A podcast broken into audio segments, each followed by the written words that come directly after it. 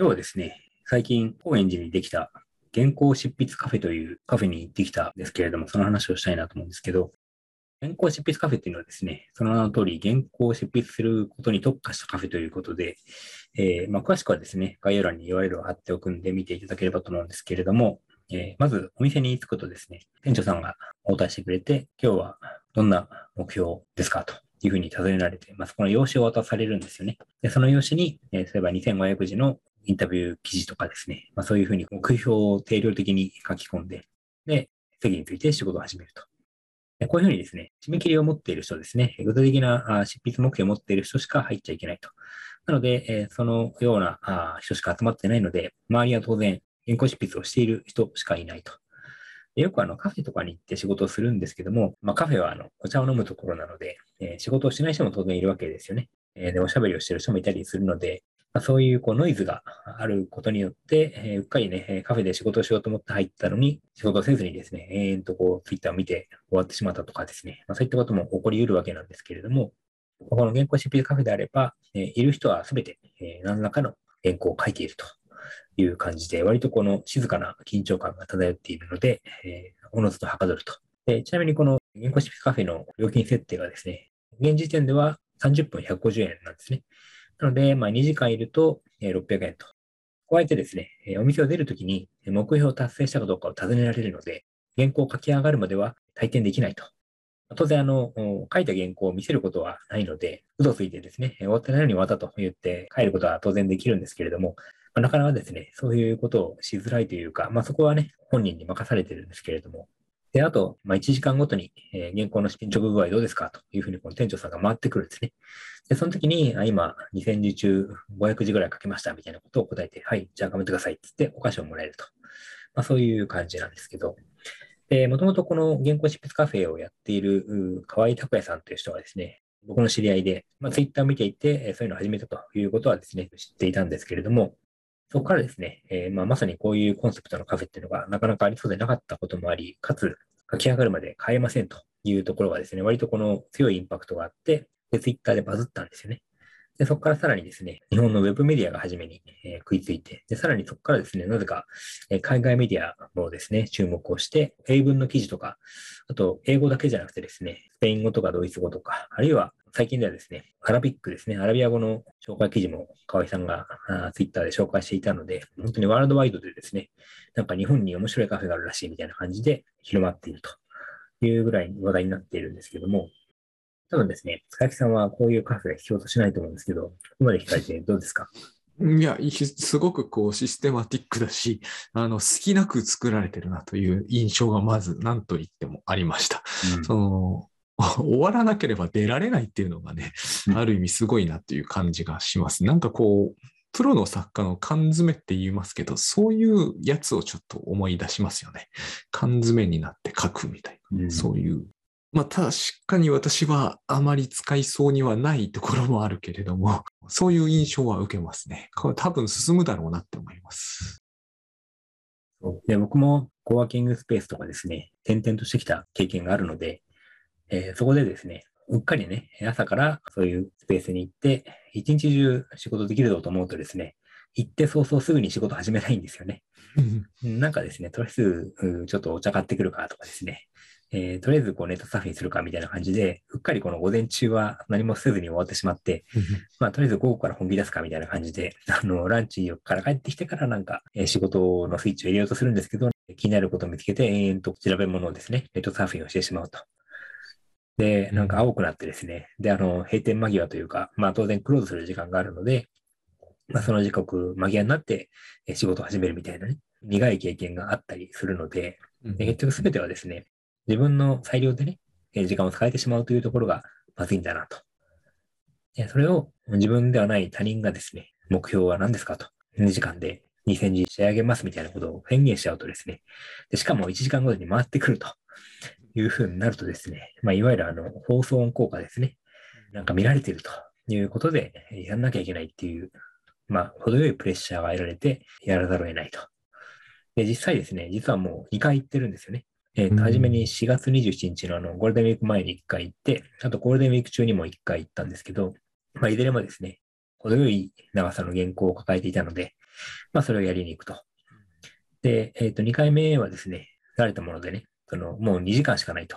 2時間で予約したので、2時間で書き上げようということで臨んだんですけど、でもなかなかですね、書き始めたんですけど、その時に改めて思ったのはですね、まあ家だったら、まあ当然、それをやんなきゃいけないことは分かってるんだけども、でも今すぐやんなくても、まあ、今日中にやろうと思っていればですね、今すぐ取り掛からなくてもいいかなっていうふうに思ってしまうところがあるんですよね。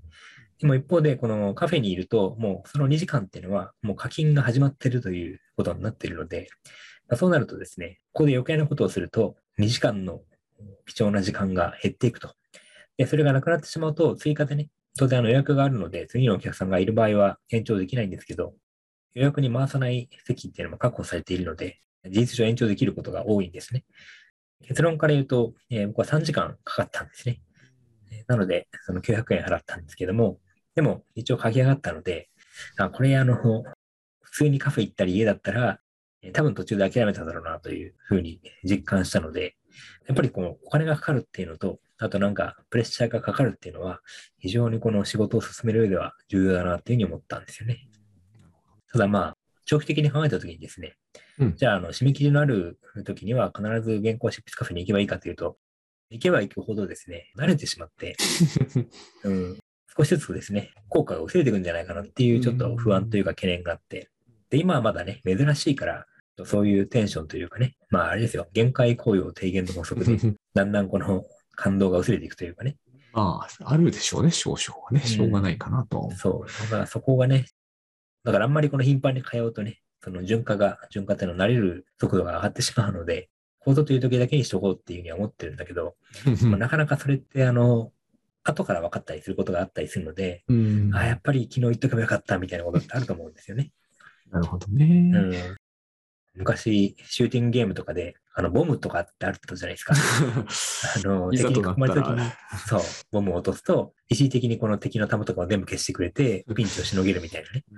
でも、ケチって、今じゃないだろうみたいな感じで、結局やられちゃうみたいなことがあったんですけど、そう。だからね、この辺がね、あの、難しいというか、定型化できないところですからね。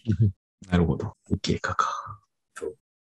結局は人ってあのパターン化したい欲求がありつつ、そうじゃなくてランダムにやってくる予想できない何かに対応したいっていうのもあるから非常に矛盾してるんですね。うん。なるほどですね。いざとなったら行くように、その回数を、なんて言うんだろう。まあ、軽減しないレベルに抑えたいと、そういうことですよね。そうです。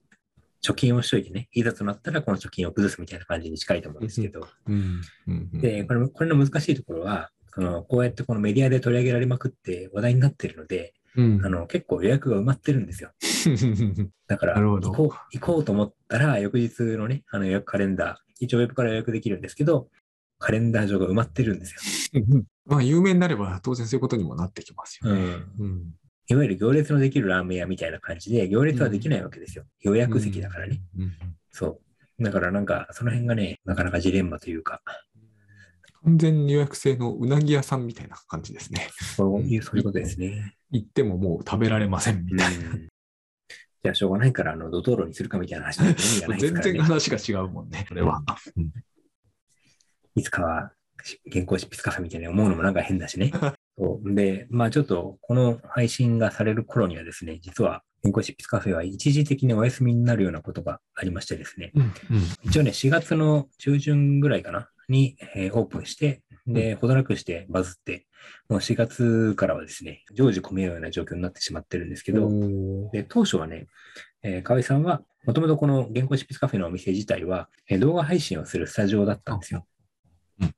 あのカメラとか配信機材っていうのがもう揃っていて、うん、あとはその配信したい人がそこに行けば、もうその配信ができると。うん、うん、例えばだから対談番組やりたいみたいな人が、そのカメラとかね、あの配信用の何かツールとか、うん、えそういうのを一からするの大変じゃないですか。うんうんうん、それをあの照明とかも全部揃えてくれていて、もう行くだけでいいと。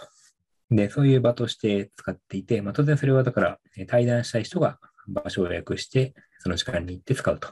でも、その常時入るわけじゃないから、そういう予約が入ってない時間帯は空きになっちゃうわけですよね。うん、その空きを埋めるために、こういう原稿執筆カフェという、要するに一時的に埋めるために始めた事業なんだけども、まあ、こうやって話題になってしまったので、もう今やですね、配信のことは一切予約を止めていて、で、代わりに原稿執筆カフェをメインにしていると。うん、ただ、取材が入りまくってしまったがゆえにですね、いろいろと不都合なこととかね、まあ、こういうことがあった方が便利だよねとかね、説明書きはこういうにした方がいいねとかね、そういうことを日々改善しているということで、もう本当に毎日追われるようにですね、あの、河合さんが、あの、彼のツイッター見てるとですね、えー、夜中までそういう改善作業をやっているツイートが実況中継されているのを見ていて、多分そういうのを見て、あ、こういう人がやってるのかっていうことで関心持ってまたさらにみんなが行くみたいな、まあいい流れだと思うんですけど、さすがにこの解散が本業ができなくなっちゃうぐらいのね、あの、感じになっていて、しかも30分150円だと、まあ、計算すればわかるんですけど、なかなかの、あの、渋い売り上げにしかならないので、これを本業にするわけにもいかないっていうこともあって、リアルで紹介されれば普通は嬉しいんですけど、でも、それが即売り上げにつながるわけじゃないというか、うん。うん、そこがなかなか厳しいなっていうところもあって、今のところですね、5月の15日が最終で、えー、それ以降はスケジュール調整中というふうに書いてあるので、まあ、また復活はするとは思うんですけれども、そういう意味ではですね、ちょっと実験的な取り組みだったのかなというふうに思ってるんですけどね。なるほどね。うん。まあ、もうちょっと高くても良いのかもしれませんね。そうなんですよね。うん。でちなみに僕自身は、えー、2回行ったうち1回目がですね、えー、4時間いたのかな。うん。4時間いて、えー、2回目が3時間で、まあ、それぞれ1200円、900円だったんですけど、まあでもね、ちゃんと仕事が終わるんであれば、よくあの夜中になってしまって、結局仕事できなかったっていうこの後悔をですね、買い戻せるような感じだと思うので、なるほど。そういう意味では、その値段がつけられないところもあるかもしれないですけどね。ただまあ、ね、現行よりも高くなったら意味ないですからね。そうですね。それにまあ、安すぎるとどうしてもその満席になりやすいでしょうからね。そういう意味では少し高いといいのかもしれないですね。そうですね。それのプライシングはちょっと難しいところだと思うんですけどね。そうですね。個人的にはですね、あの、この河合さんのツイッターが、現代進行形のプロジェクト X みたいなね、うんうんうん、なんかそういう躍動感のある感じで、それを見てるだけでもですね、僕自身もそうなんですけど、この一人で仕事をしているという人にとっては、あこういうふうに事業を作っていけばいいのかという何か生きた教材みたいなところもあるので。そうですね。なるほど。生きた教材か。だそれも含めてですね、なんか注目しているという感じ。なるほど。はい。そうか、そうか。そういうことなんですね。うん。